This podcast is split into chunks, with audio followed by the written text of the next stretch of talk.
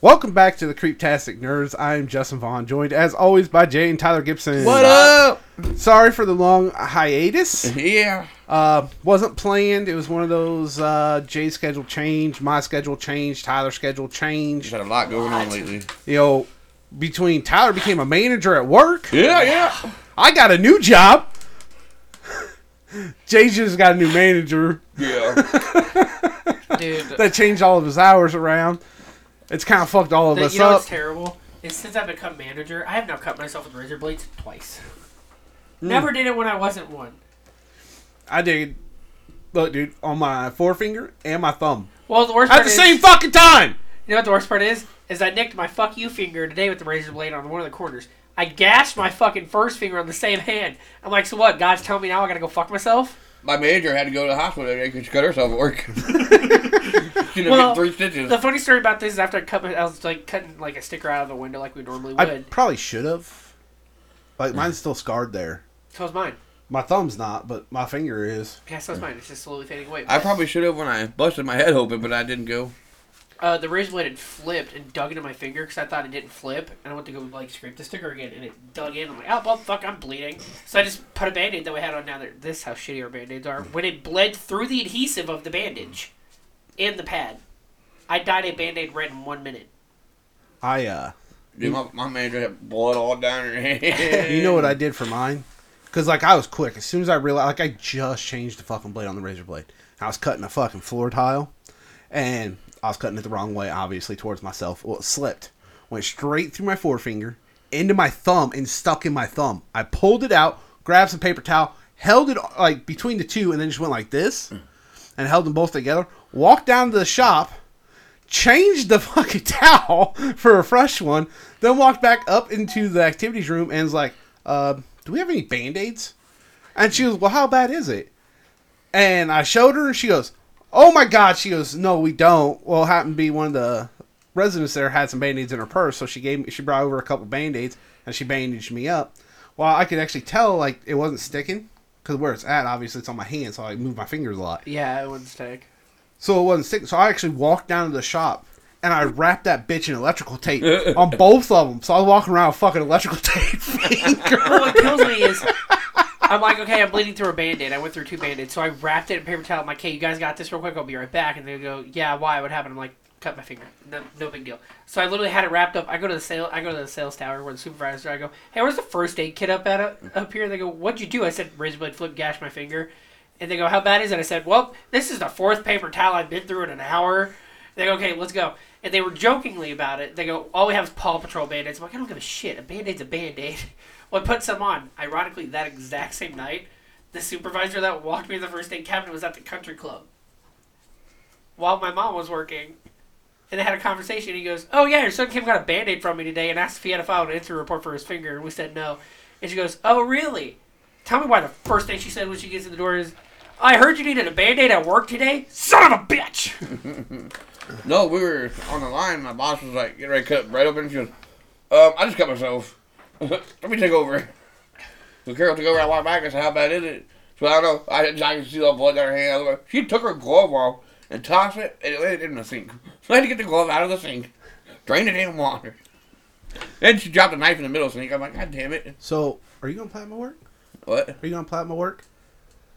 I don't know. If I thought about it. You should. It's thirty hours a week. Not a, not a ton of hours. However, sixteen fifty an hour. Job's fucking cake. I get to teach you how to be maintenance guy. So we get to work together, Jay. You can paint some walls. I can show you how to fill in some holes. You, I'm sure you can pull out them PTAC units just as well as I can. Oh, what? They're air conditioning units. Uh, so, dude, it's a fucking cake job. Look, man, I've been called in one time in my job after hours to go clean up blood. Yeah. That was actually recently. Clean up blood. Um, dude had was get, get his dialysis, and he had a PICC line in. Well, the PICC line started bleeding. Uh-oh. They had a compression bandage on it, and it started squirting everywhere. It was halfway up their kitchen wall. Oh, shit. all over their fridge, all over their kitchen floor, a couple spots on the carpet. Damn. Shit. By the time I left, you could never tell there was blood in there. Unless you took a black Holy light to it. I'm fucking good, dude. Yeah, that's really what, that's what they said about the strip club. That used to be an exhaust and muffler, but you know how far that went. Uh, to be fair, uh, I actually put like Resolve with uh, hydrogen peroxide in it, so it actually bubble all that shit out. Well, they didn't have that back when the strip club was open here in town. they also couldn't fix the blood splatter from a girl getting shot off a pole with a double barrel. But yeah, dude, I, I got it all cleaned up. Wait, did you even know about that? Nope. I found out because Josh that I worked with, his dad was actually like friends with somebody that was at that club, and he went to like to his dad, like talk to his dad. And he goes, "Dude, I just watched a hooker get shot off a pole." And he goes, "What do you mean?" He said, "This dude walked in with a loaded double barrel, went straight to that pole, shot her, and walked out the door." Two days later in Iowa, got shot point blank with a deer rifle. I'm like, What the shit. fuck? Just like his dad, I guess Josh told me that uh, his dad seen a dude get shot with a shotgun in a barber shop. The hell is that?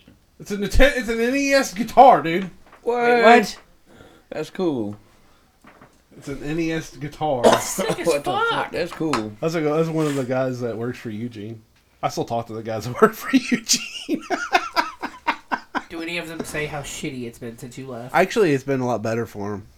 He's paying more money now Uh, because of me. It's because of me. Cause you called him out on his bullshit. Oh yeah. Oh, I don't play that bullshit, man. You know that. So Josh is already home, I think. my mom's house caught on fire. Okay. Just the kitchen. Kitchen's completely destroyed. Everything like there's still you can still see everything in there. Like the, everything looks normal except for the one window above the sink's gone. Uh, a bunch of holes were in the fucking walls because they had to puncture holes in the wall to make sure the fire was out. Uh,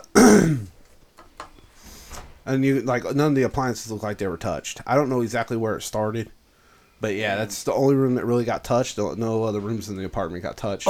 so me and April was over there. We were going through pictures, which is why I found a picture of you and Julia's babies and you and Josh, And, and you're dad. holding a present.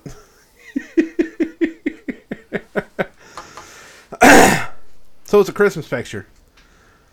But I gotta go back through some more of her, some more of the pictures, and I'm gonna keep some more of them. Has Austin been staying there? No, I, I don't think so. I think he's been staying with his girlfriend out in Clayton. You got a girlfriend? Yeah, Oh damn. it's his cousin Eldon's cousin. Not they're not related. Just you know, she's cousins with his cousin. So nobody was there when it caught fire? No, It just caught fire? no, I don't know if they caught fire up there or downstairs. It went up through the wall. Yeah, but that guy's apartment doesn't look like it had been touched at all. So I don't fucking know what happened, but yeah, It could have been a short in the wiring somewhere in the wall. could have been. I don't know, It's hard telling. but kind of sucks. I mean, Damn. yeah, it just is one of those things, man.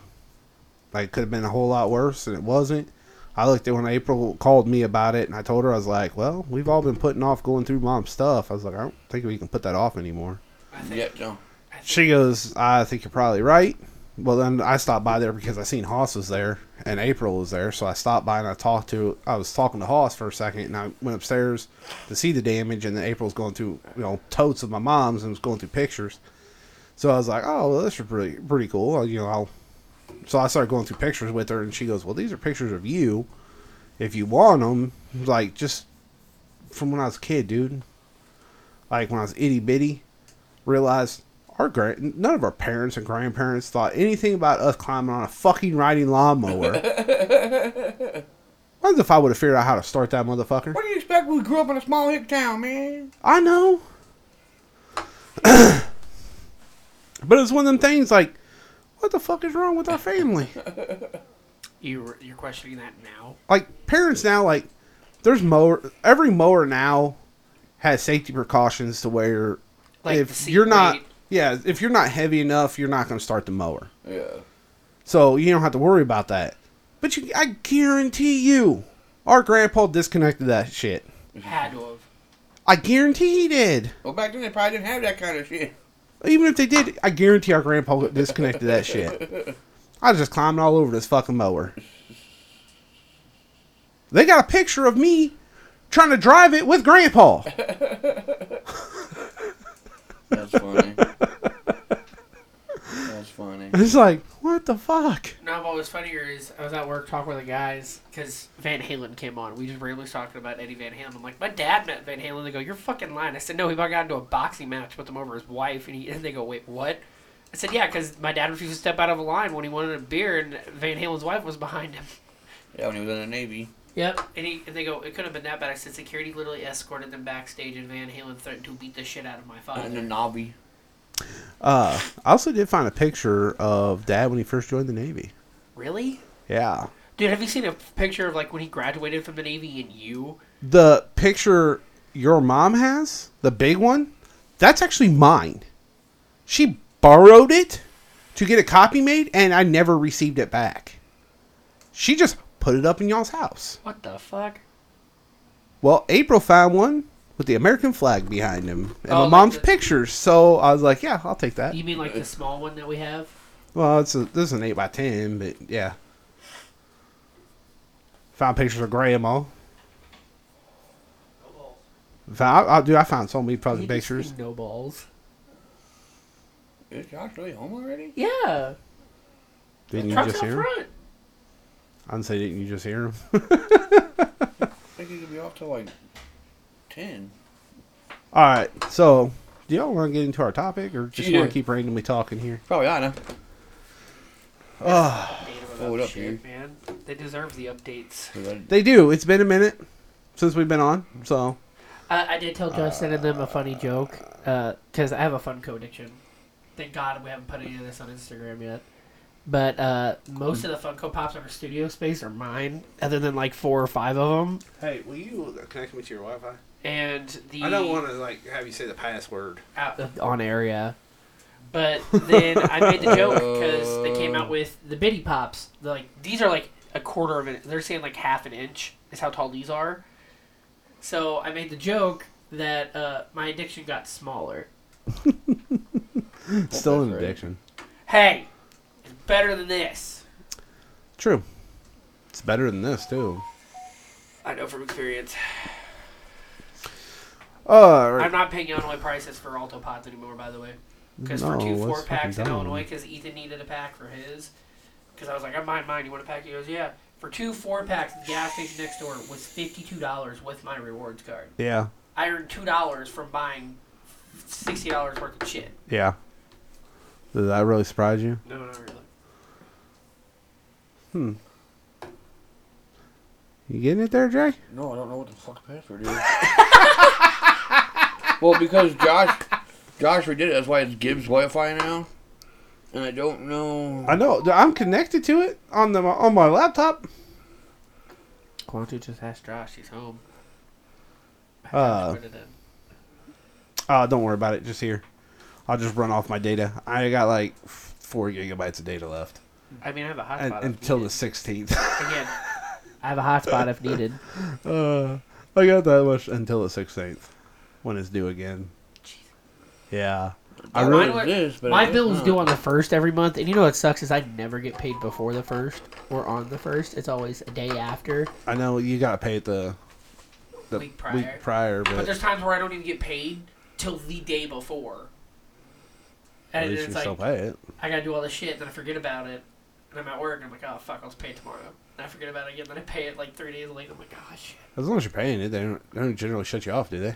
They, they haven't even sent me a service notice yet. So Yeah. like, sweet. I did also find out I have an Amazon addiction, a pretty bad one. I can't have an Amazon addiction. I do need some like bottle kits though. you know, they'll make bottles out of whiskey bottles. Bottles out of whiskey bottles. Uh, the lamps out of whiskey bottles. I mean, because uh, I got a bunch of fucking whiskey bottles.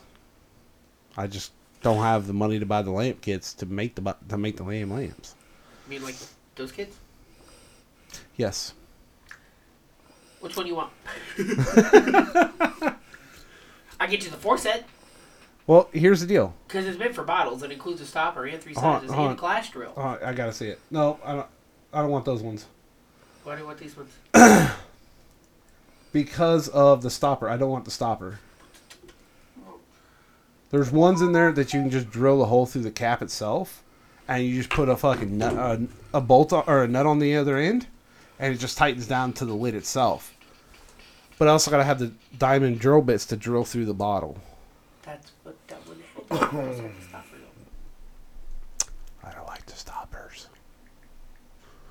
If this one comes with the stoppers too, I swear to God. Boom, boom, boom, boom, boom. I got this. I could have swore. Oh shit. I don't know. Last time I was, last time we were doing this after you guys switched your Wi-Fi, you told me the password for this, so I connected my laptop. But I still had my US my US cellular phone, so I know. I thought the password was still the same, but You it, can make torches. could not connect. Justin, What? torches that fly. Oh, yeah. too. Now this is gonna pop up other than roller skates in my Amazon cart. Or not in my Amazon cart, just the Amazon store. Uh, no, see, I bought my jeans off Amazon because I needed jeans and they So- broke. I've been reading this book. Well, it's not really a book. It's a story. Somebody wrote the story and put it on online On Google. called uh, "An Understated Dominance." Uh, They wrote two different versions of this.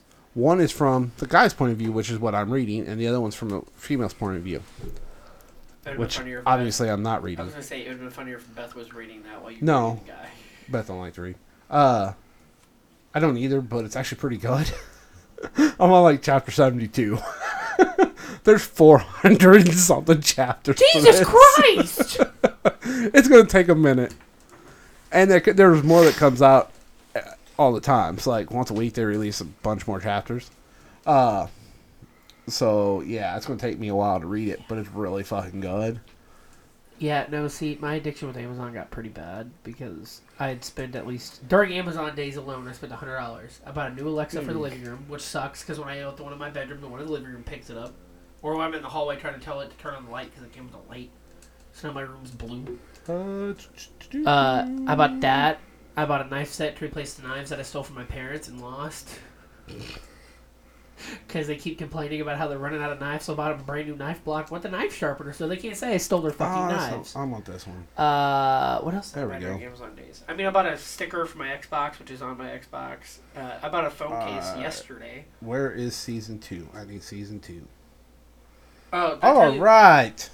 Here, let's get back. Let's get into our topic now. We're like 20 minutes in here. Oh, I was just gonna say. All right, our topic for this week. Stickers. I. Finally, our last two topics we were supposed to cover before. Uh, today is a series of unfortunate events, season two, possibly season three, if we get that far. Uh, they're, they're gonna do most of the talking. I haven't seen this season yet. Works. All right, so the second season starts obviously where the first season left off. Um, starts with the Austere Academy. It's where they actually go to the academy, Prufrock Preparatory. Uh, oh, I know what it is now. oh. Let me see your phone real quick. I know what I was missing. and like I, I, it's been a minute since I watched this, but I actually remember this. Their mascot for the school is a dead horse. The weirdest mascot you could ever have. The weirdest one, dude. But you never see anybody, and they only have two classes. I wish. They have math class, which is just measuring a bunch of objects, and English class, class which is listening to the teacher tell stories. I wish I could have had school that easy. That's it. But they give you tests on everything like you measured in math class and everything you heard in that other class. They don't pass their class. Obviously, Count Olaf shows up, and he's they they're supercomputer. They have a supercomputer supposed to discover it was if it's Count Olaf or not. The fucking principal or vice principal of this school is fucking weird as shit. You never meet the principal. They don't because they don't. They're orphans. They can't stay in uh, dormitories. They have to live in what they call the orphan shack. Yeah. Which is fucking terrible. Like everything the school does to them is fucking child abuse. The library is only open for like one hour. Uh, if you don't attend the mandatory performance by the vice principal because he thinks he's a musician that plays the violin. If you don't attend that, then you have to give him a bag of candy. They meet Carmelita Spatz, who comes in later, but they meet her. She calls them cake sniffers. Yeah. Like every time she has to fetch them, Car- she tells Carmelita them Spatz. that they owe her some kind of jewelry. Like, no, that's not how the world works, but apparently it does for her. Yeah, the only friend they actually have at the school is a librarian. No, that ain't true. They meet they meet the triplets. Well, yeah. two of two of the three triplets. The third the their third brother they think died in a fire that took their house and their parents.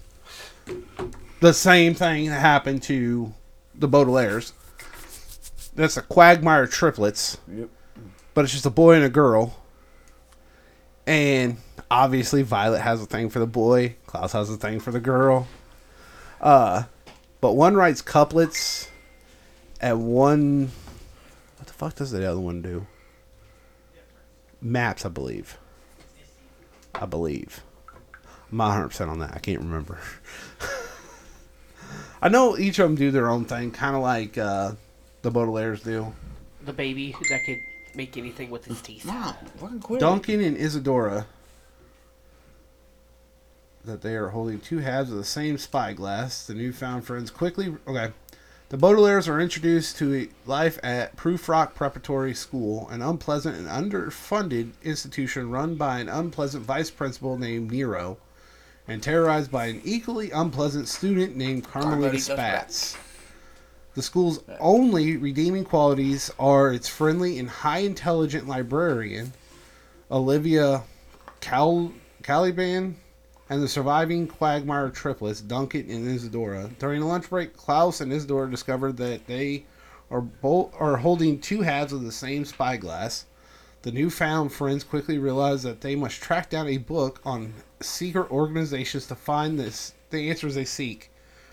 A book Jacqueline sent Larry to give to them, but which he carelessly misplaced. Meanwhile, Count Olaf and his troop lurk around the grounds of the school, unable to enter the front doors due to an advanced computer system programmed by Nero to detect Olaf's presence. However, with Carmelita's help, Olaf finally gains entry and locks Larry in the cafeteria's walk-in refrigerator. He then dons his latest disguise, the school's new turban-wearing gym teacher, named Coach Genghis. That's episode one.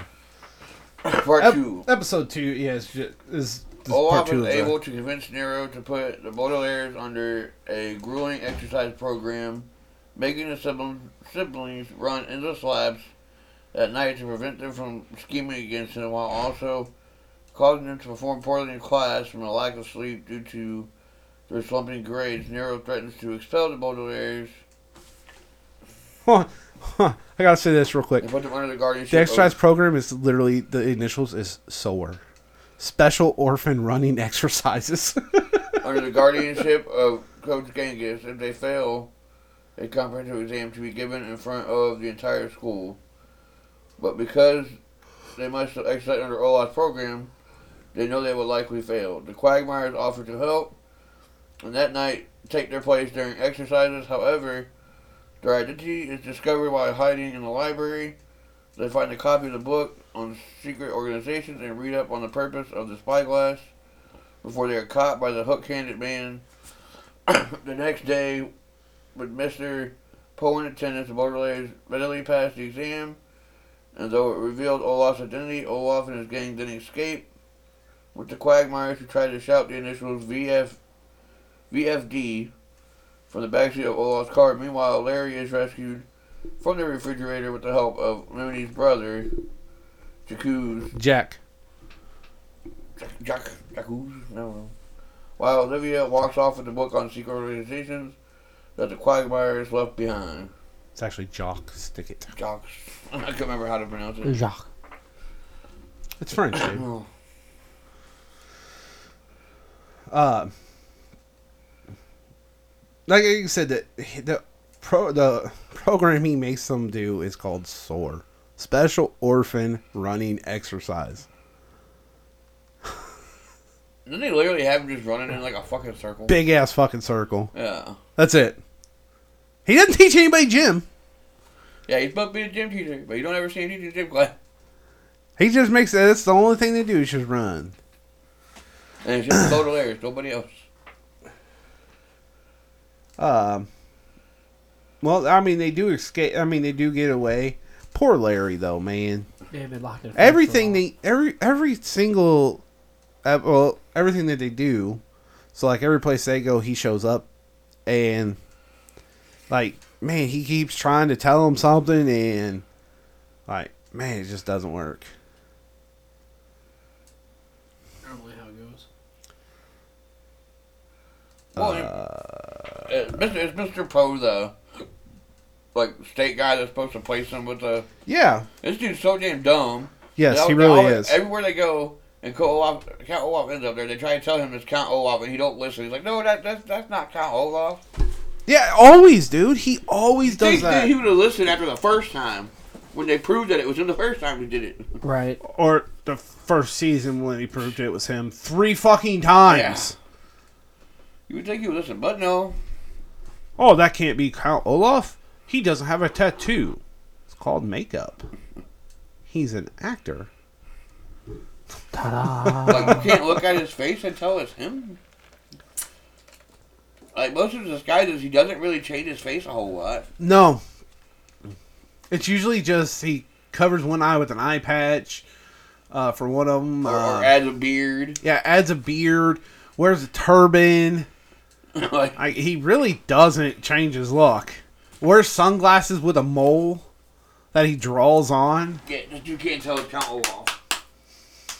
And he's coughing the whole time. Yeah, I don't think you ever I don't know think he ever why he says why either. yeah. Like he's always constantly coughing. literally never says why. Every time you see Co- Poe. like, My life. I, Yeah, like I said, it never says why he's coughing, but he always is. all right. So he gets that they get taken from there.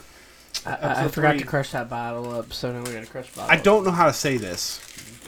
The ersatz elevator? Yeah. Rat, Ezerats?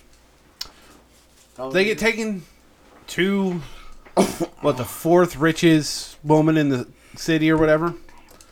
When a citywide manhunt for Count Olaf is underway, Mr. Poe takes the Baudelaires to the penthouse of Jerome Squalor and his trendy financial advisor wife, Esme.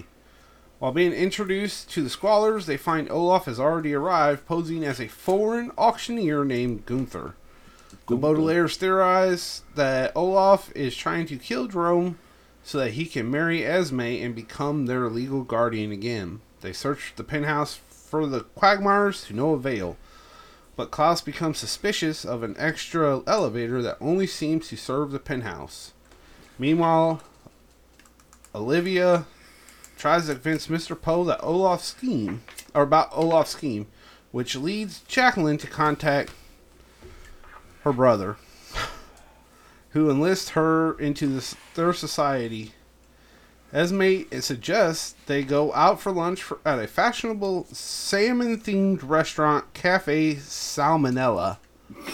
Does not sound good. No. Where Larry works to prolong their visit, giving Jock and Olivia time to search the Squalors building for the Quagmires. When the Baudelaires manage to sneak away and examine the second elevator, they learn that it is merely an empty shaft. When Olaf convinces Esme to go back to the penthouse, Jacqueline and Larry hold them back by making him sing the song. With a makeshift parachute, the Baudelaires descend the shaft to find the Quagmires locked in a cage at its bottom.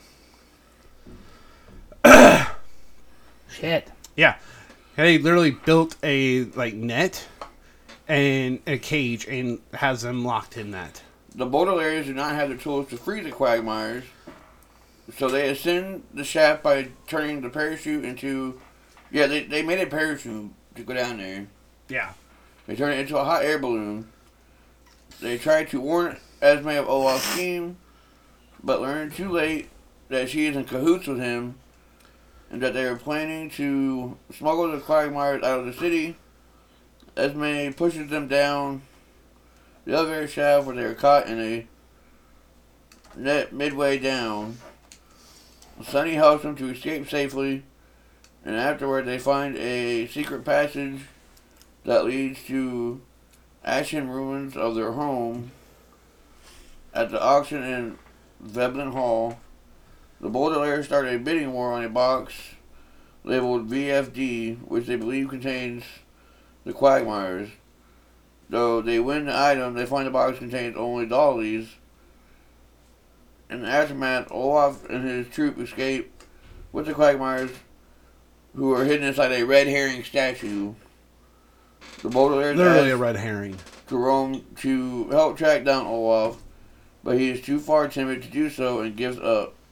His guardianship of the Mr. Poe tells the children that a village with the initials VFD is going to raise them. All right, you, you want to know what the VFD standing for on the box? Standing for very fancy doilies.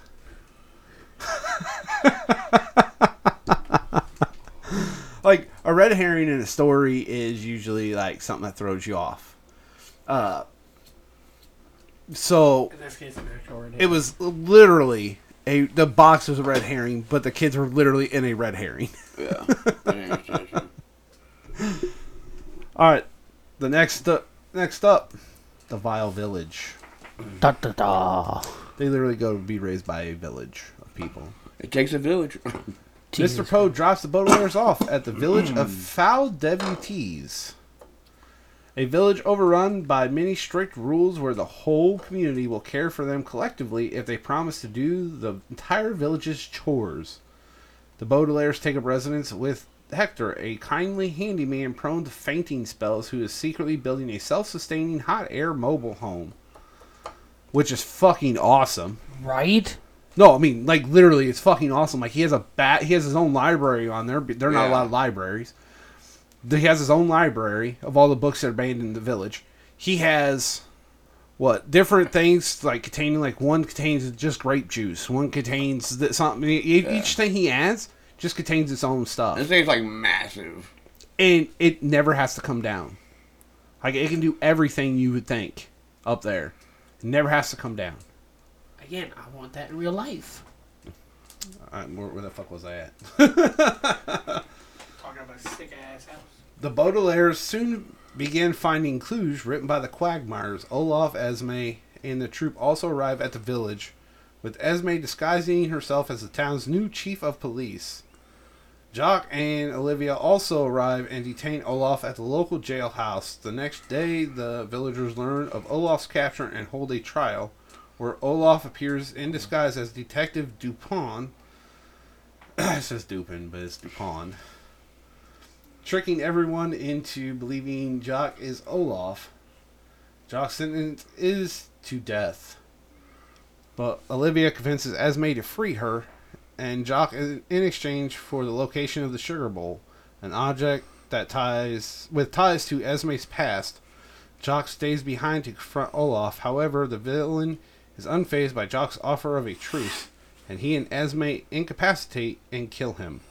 The next morning, as the Baudelaires try to break into the jail to rescue Jock, they are informed that Olaf has been murdered. Of course, he is the villain. He is supposed to kill people. The disguised Olaf and Esme. The disguised Olaf and Esme quickly convince Mr. Poe in the town that the Baudelaires murdered Jacques, Jacques Olaf slash Olaf, and they are wrongfully condemned to be burned at the stake without trial. While in jail, the children instruct Hector to prepare his hot air balloon to help hot hot mobile home to help them escape. Violet creates a battering ram to weaken the jail wall using a bench, a loaf of stale bread, and a noose. Claus, Klaus. What? Klaus. Klaus, yeah, Klaus. Deduces from clues that the Quagmires are hidden inside a crow fountain in the village square. Larry and Jacqueline arrive on scene to distract the villagers long enough for the children to escape via fire truck and follow Hector. The Baudelaires cover for the Quagmires as they use the truck's ladder to climb aboard the mobile home. As they do so, Olaf, Esme, and the villagers arrive, and Esme begins damaging Hector's home with a harpoon gun. Realizing their danger, the Baudelaires tell Hector to escape with the Quagmires, and thanks to Quagmires, try to throw their friends their notes, but the secrets of VFD, about the secrets of VFD, but Esme shoots them with a harpoon, scattering the pages and harming the crow while the villagers accost the sky zones over the injured bird. The Baudelaires collect as many of the ruined pages as they can and make their escape. All right. Now, this whole situation at this village is super fucked up. Yeah. So, they enter a program called It Takes a Village. The idea is the whole village would raise them. Now, what that ideally would mean was they would stay with at least one of the villagers, obviously. And they do. They stay with Hector, the handyman. But he's the one that's going to do everybody's chores. So they got to help him. But nobody knows how to do anything themselves? Like, what the fuck? And they got dumbass rules like you can't have any books, so the library has one book. And it's about the town's rules that you're not allowed to read. Makes a lot of sense, right? Uh you can't use any kind of mechanical device. So you can't have any like they can't use the fire truck. What the fuck? Um, you can't drink. So the fire station was the old fire station was converted into a bar. Now the bar's closed. Which is where you see Olaf when he comes in. He goes straight to that bar. What the fuck? I don't know. Like all the rules are so fucking dumb. And they have a shit ton of crows. Yeah, and the crows just go to like. Fo- the crows are really weird because like in the mornings they are in one part of the town. Uh, in the afternoon they're in another part, and at night they fly to the tree that's right outside of Hector's house. Which is how the Baudelaire started getting the notes because when they land on the fountain in the morning, the Quagmires would like take obviously because the fountain that doesn't work, but there's still a little bit of water. They get the note wet and attach it to a crow's leg. Well, when the crow flies back to the tree, the note within that time the note dries and falls off, which is pretty fucking genius. Yeah. You got to give it to him. Yeah. that's pretty fucking genius. That is pretty fucking smart. Uh, but like every I mean, like every time, like these villagers don't fucking care. Like they constantly just overlook their own fucking rules. Just because somebody's telling them That they can. that that's not the way it should be. It's like, what the fuck, man? And how the fuck they learn how to drive a fucking fire truck? I have no idea. Granted, it's an old ass fire truck. I'm pretty sure. fire truck. Pretty sure Sunny was driving it at one point in time. the baby. That baby's a genius, just no one knows it. Well, dude, she actually does become kind of badass. Dude, that man. baby really is a genius. Like, I'm not gonna lie, I don't know what episode it's in, but she actually learns how to cook. That's a baby that can make anything with its mouth, right? Well, it's, she bites everything. Yeah. That's what I'm saying.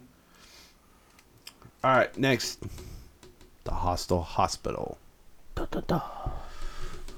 Now, this one actually does seem kind of right on the nose. I mean, obviously, you know they're gonna be in a hospital. Well, yeah, they were just shot at. The Baudelaires hitch a ride with volunteer singing candy strippers. Oh, stripers, my bad. Stripers. yeah, strippers. That's come completely different. I was about to say, I don't think Netflix would like that one. Heading Voluntary to the candy Heimlich. strippers. well then. Whether they want the strip and they throw candy at you, Oh man. or they wear the candy clothing so it Hey. breaks oh, So when they're, they they're strip. singing too. Hey, that would be pretty badass, though. I'm not gonna lie, dude. If they're throwing candy got while you. they're stripping, I got you some candy.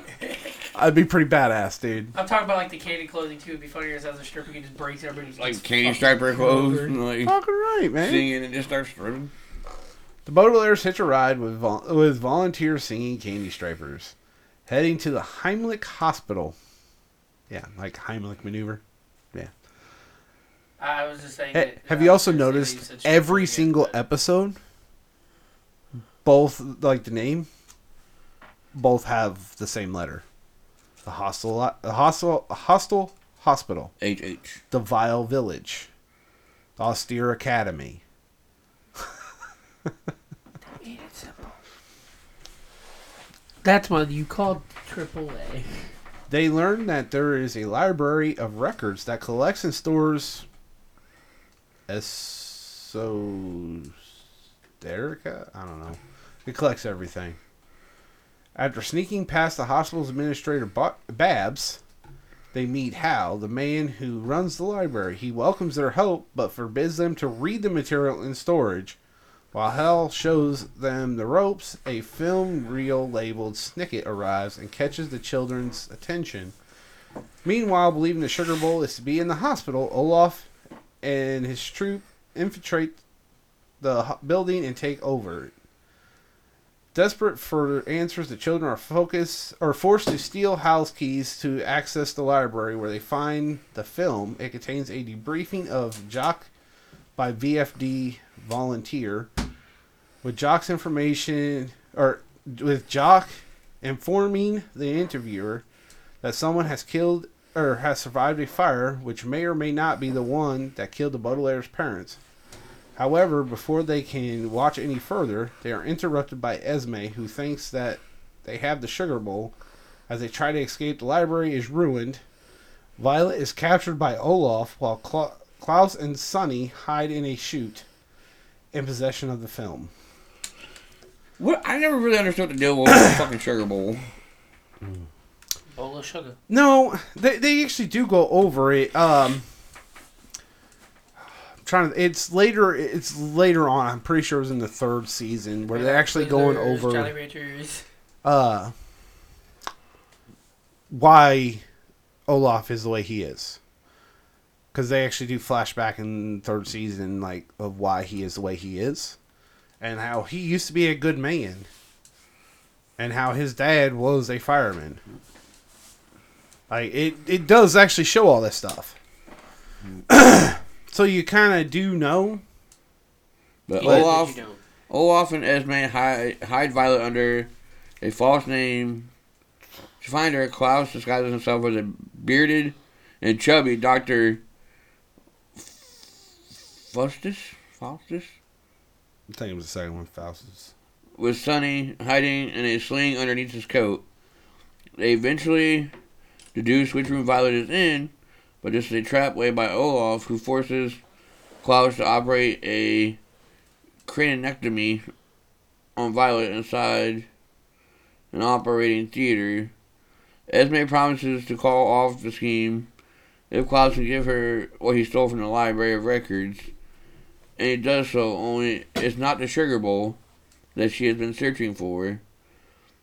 Olaf, however, is interested in the Snicket film and dashes off to watch it to learn its secret. Furious at its revelations, he burns the film, which also starts a fire in the hospital. The Baudelaires successfully evacuate the hospital and realize their only chances to escape safely is in the trunk of Olaf's car. Hal is left depressed over the loss of the Library of Records. Elsewhere unknown, person recovers the sugar bowl from the burning hospital. Dun, dun, dun. They really go through a lot at the hospital. Like they stay in uh the wing that's not finished yet. so like they're like way up there on like just like metal beams. Yeah. um but they really do go through a lot like the say okay, the volunteers fucking worthless. Like none of their shit cures anything, but they're talking about how being happy can cure anything. So they just go in, they sing the same song every single time, and they hand out red balloons. That's all they do. Yeah. Well, that's not exciting. Yeah. And like it's just like that kind of thing. It's just like what the fuck, man. Like why do you even bother with the volunteers? And they go to every hospital room, including ones that are in quarantine. Yeah. and it's like, how are y'all not sick? like they're quarantined. What the hell y'all do going in there? Yeah. Because they're happy. All right. The next one. Carnivorous Carnival. Cece. A flashback to a masked ball at the VFW headquarters shows Lemony trying to warn Beatrice about Olaf. In the present, Olaf and his troop arrive at the Caligari Carnival to speak with its fortune teller, Madame Lulu, about the fire survivor. Lulu, who is re- who is really Olivia in disguise, tells them to wait for the answer in the morning. The Baudelaires overhear this and hope to speak to Lulu as well. Assume the identities of circus freaks, with Violet and Klaus as a two headed person and Sunny as a wolf child. After calling VFW, Olivia is able to tell- VFD. Oh, yes, VFD. Thank you, Jay. Olivia is able to tell Olaf the next day that one of the Baudelaire parents did indeed survive the fire. Olaf then presents a freak show that pr- proves disastrous, so he sets off to find a pack of roaming lions to help attract a larger crowd.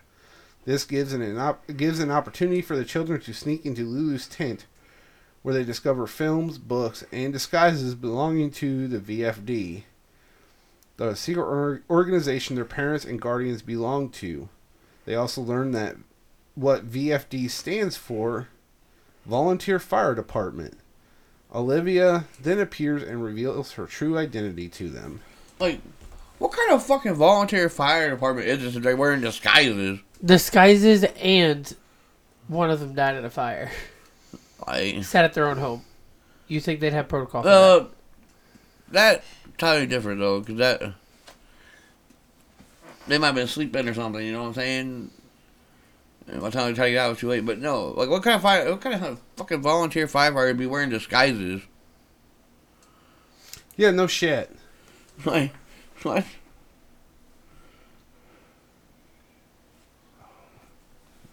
Okay. And why did a secret organization? Yeah. Well, c- then that's the thing too is they're not really volunteer fire department. Like they're a secret organization of people that are up against like good and bad people. So like I don't really understand what the whole point of the secret organization is. I don't know. because like when they when the schism happens, it you know they splits them into the good and bad side. Well, bad side starts trying to burn everybody, you know, burn everybody's houses down. They burn that stupid town down with the lumber mill. Like, that doesn't really make sense. It doesn't. Olivia explains to the Baudelaires that Madame Lulu is an alias used by VFD agents to gather information, while Olivia admits she had to lie to Olaf about one of the children's parents surviving the fire.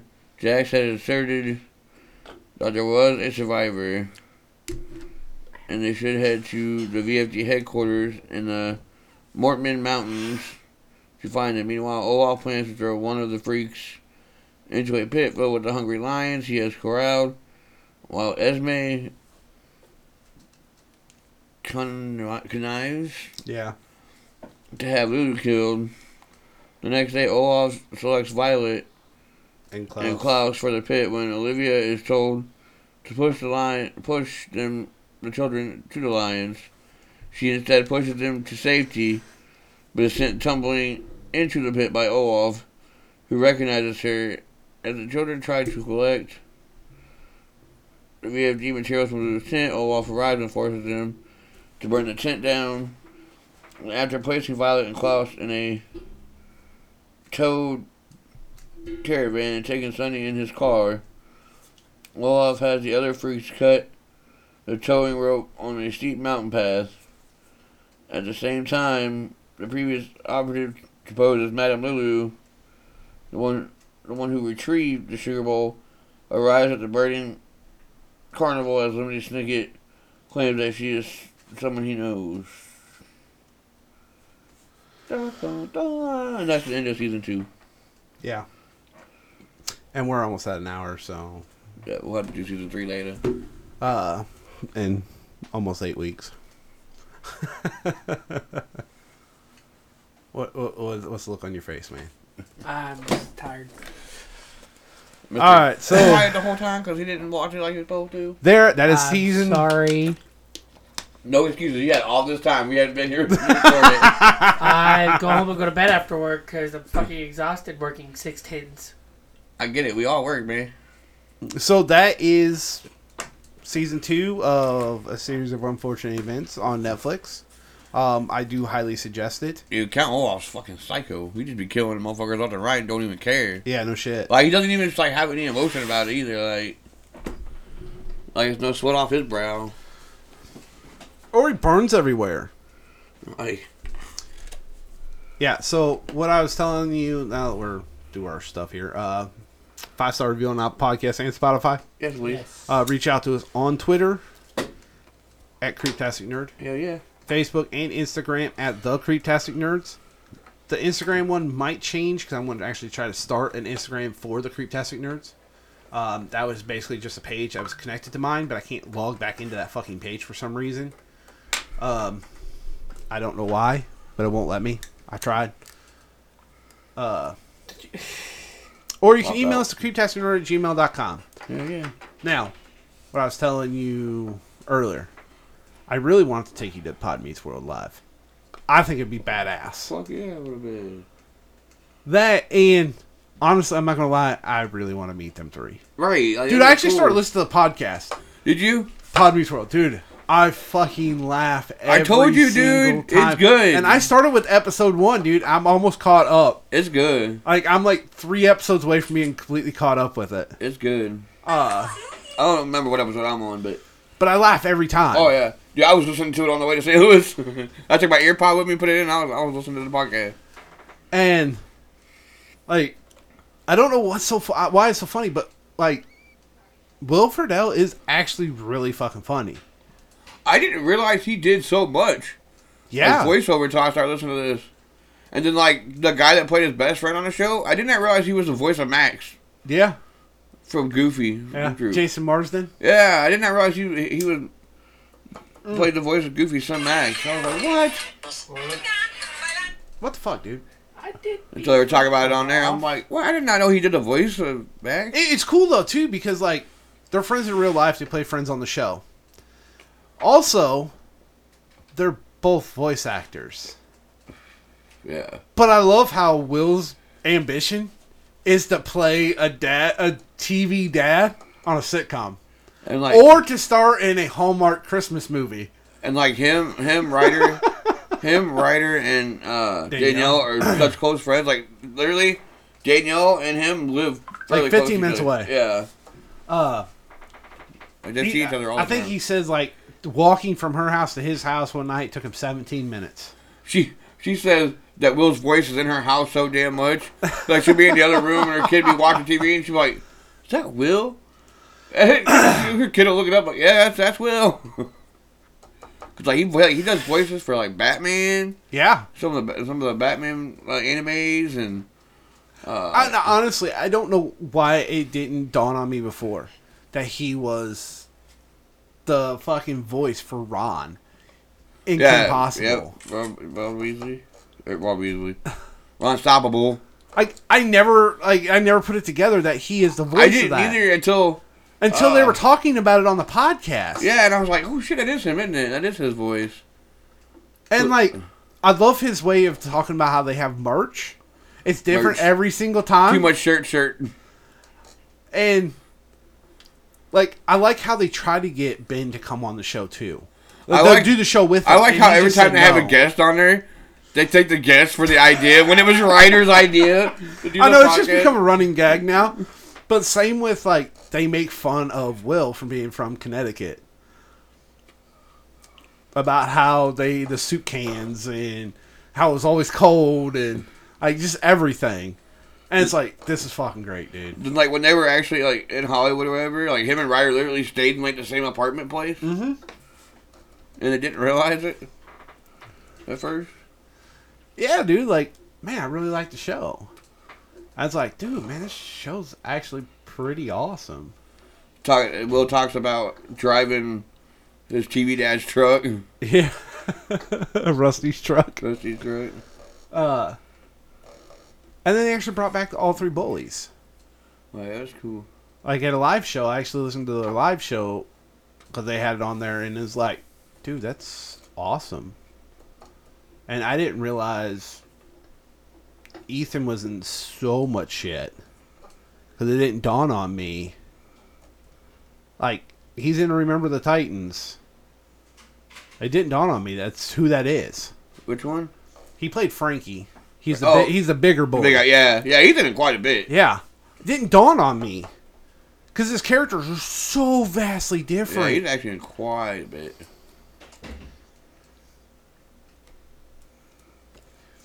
Same when they replaced Harley with just another guy For, for one for- episode. It was, it was a couple episodes. Well, they only talk about the one. Um, and then they replaced him with Griff. Like, complete different character. But they kept the Harley character for, and put it on another guy for one episode. Oh yeah. Uh, Then they brought in Griff, and, then Griff was there for a while, and then Harley came back. but it, then they actually talk with the guy that played Harley. And they actually find out what happened with him. And to find out, like, his problem was he reached that age where most mental, it, you know, disabilities hit you. And he didn't know that that was going to happen. And it's like, holy shit. Then you find out, like, the reason Will doesn't act anymore is because of his anxiety. Yeah. Like, the same reason you can't find him on social media. He's not on social media Nope. because of his anxiety. Yep. And it's like, wow. Like, I would have never even thought that. But Ryder Strong looks exactly the same as he did on the show. They honestly, they, they all really do. Honestly, they really don't look much different. yeah, Will's weight just fluctuates a lot. Yeah. Danielle's face, like, her features just stay the same. But Ryder literally looks the exact same as he did on the show. just older with a beard. He actually he said he, he goes, I'm the same height as I was on He the was show. actually in a couple episodes, made an appearance in a couple episodes of Home Improvement. Mm-hmm. There's the one episode he comes to a Halloween party with Brad's girlfriend. So does Danielle. No, she never actually appeared on the show. She She, did dated Jonathan Taylor Thomas. She for a did little date him. Uh, yeah, it was just really cool, man. They even have I really Lance Bass it. on there. Yeah, And I talk about how she dated him for a little bit before he finally came out gay. before he realized he was gay. uh, yeah, it was, it was really cool though. Like, man, it's a really cool show. You got a recommendation, Tyler? What? You got a recommendation for this week? Come on, come on, you're on the spot. Come on. Oh, I don't. I'm glad you finally listened to it though. 'cause I told you, man, it's good. I like. It. Hey, uh, Actually, wait. I do. If you are able to play the game Gotham Knights, I recommend it. It's a very good game. hey, did y'all see? Uh, there's going to be another event in Hannibal Yeah. in October. Yeah. It's a Halloween event in October. really. Yeah. Big River Comic Con is putting it on. Yeah. It's gonna be a horror themed. We I- got to go to this fucking I thought I thing. seen Yes! something about it. I, something Sorry. about horror con really something. loud. Yes, we sure. got to go to it. What's and Fall first? Con's obviously coming back again. It'll be in September again. But yeah, dude, horror Wait, con. wait, wait, wait. What day in October here? I don't know. I, I don't think they posted dates yet. They just I just know it's gonna be in September again. I was talking about the. Oh, the horror con. I don't know. But we gotta go to this, man. Oh well. Horror themed. Come Yeah. on, man. It fits right in with us. While, while we're still talking, so you know Paul Reubens died, and so Who? the guy who played Pee Wee, Oh, yeah. Paul Reubens. Well, the people who own the dinosaur in Branson painted it like Paul Reubens, dressed as Pee Wee. Oh my god. Um, Seth Fitton. Juice made her. This is why we watch wrestling. fucking right. I want this guitar. Yeah, that would be pretty cool. Uh, you know a show I think we should cover, but it would take a long time to cover it. Dinosaurs. Yes. It took a minute, and I remember what it is because that's the show with the baby that goes, "Not the mama, not the mama, Yes. not the mama." Wicked Fest. But I think that would have to be Wicked like Fest. two Saturday. seasons at a time. All right. Well, what days is it? This is October 7th at 1 p.m. to 9 p.m. Yeah. I'd have Sounds to go about for right. after Wicked work. Fest. I'd have to go after work. Celebrity guests, costume contest vendors, kids 10 and under free. Sweet. Abel would be free. No, I ain't taking no more of that shit. Fuck all that. After what he pulled at Comic Con, fuck all that. He ain't going. Yeah, I guess it's only one day. October 7th. I'd be okay with it, dude. I'd have to go after work. Eh, oh man, that'd be the week before I get paid too, so I'd have to save pay from. Ooh, man, I could do it though. You get paid weekly or bi-weekly? Every other week. Quit that shit off. That day off. So so I can go. bi-weekly. Hell yeah, dude. I'm gonna. I will talk to Beth about it. And be like, hey, do you want to go to this in October? I know you'll be really close with the baby being baby being born and all, but how would you like to go to this? that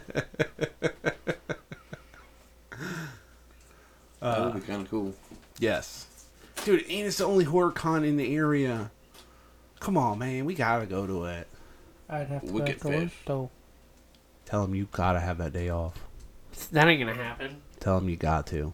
I can't Why? get days off now. Tell Why? 'em- It's tell 'em far you're enough in advance. Leaving. You're leaving town for a sick relative. It's like two months away. You do know half a shot Kirk knows dad and them, right? So they're gonna ask dad. Or Okay. mom. It's so two, you tell them It's two months to away. lie man. for you, and tell them that you had to go to you had to leave town to go see your sick sister. I say it's like two They months. wouldn't know. It's like two months away. Just like I, I, I need this day off and go downtown for the day. It depends on what day it is. I can try to make it a day off. It's Yeah, there you go. I can it's try a to make it my day off. a Okay, you said- Saturday. oh well, I can't do that. I said Sa- Saturday, October seventh. I can't do that Okay, work half a day. Why? because I already have a person off on that day who has grandkids. Okay, On October seventh. dude. He has them every weekend. Okay, just tell them, hey, look, you're gonna have to work this this one day on this weekend. Yeah, he only work till noon and then go home, so it wouldn't matter anyways. Just, dude, you, I'm sure you just talk to him. I bet you could probably get it off. Try. I bet you could do it far enough in advance, man. Yeah. It is two months, dude. You got two months to convince him that you really should have this day off. I'm two months. Although man. he does have that, he's got to take days off here soon, anyways, because he got to go to Will's wedding. In December, I just said soon. I didn't know Gotta exactly go what? when. Will's, Will's wedding. Oh. Will's getting married. His one request was that I was at his wedding, and I said I'd be there, whether my job liked it or not. That's when you just call in sick. Or I can use, you know, more than You know. two weeks.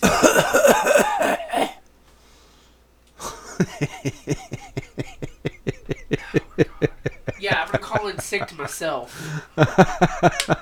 Don't you have to call into your? Uh, I'm sure you got a boss ahead of you, Yeah, Keith. so you just call him like, oh, "I'm so fucking sick right I now." say, you the big man. You make the schedule, don't you?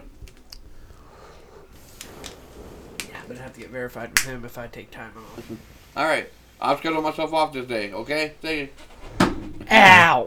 That's what, like I said, that's when you tell them, look, I gotta have this one day off. It's for the podcast. I don't know if that would actually really matter to them, so it may no, not be it that. won't. But That just make it worse. I just do like, look, I'd like to have this day off. I'm going out of town for the day yes, with my brother. it's the only day that this event is happening, so we can't go another day. It's literally the only day it's happening. Or just tell them I really gotta be off by noon. Cause you don't want to go, man, and half everybody's gone already. I mean, come on. Well, the problem is I have to be the one to lock the building. I'm sure they got nobody else that can lock the building, Tyler.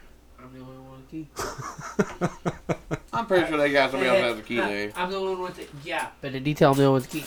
I might as well just on dad's key ring right now. I don't know. Well, we still got some time, Tyler. I said two months away, man. I gotta carefully put this back down without hitting the button. We found it earlier. It was fucking Ooh. fitting uh. key, fitting key on the one side. But regardless, me and you can go. Yeah, yeah. We'll take Beth with us. We'll just let her Yeah. know. If she wants to go, Yeah. being that far pregnant. Yeah. She should be like eight months pregnant. I mean, she may not want to go, but regardless, So she might not want to do all that walking. it won't be much walking, dude. Walking It's probably in the exact same building that it, the other one's in. Let's get real. Well, I know, but still, you're still walking around them, motherfucker. Yeah, that is true. And it's usually a pretty big crowd. I don't know though. There may not be for HorrorCon. I don't know. I guess we'll find out. Never been to one. This is the first one ever. Yes, I've never been to one either. All right, so yeah, we're an hour and five minutes in here. Uh, five star review on Apple Podcast yes. Yes, please. and Spotify. Uh, reach out to us on Twitter at Creeptastic Nerd, yes, please. Facebook and Instagram at the Creeptastic Nerds, or you can email us to creeptasticnerd at gmail.com. We'll be back with you guys Get next on the flip week. side. I got to take off my ears.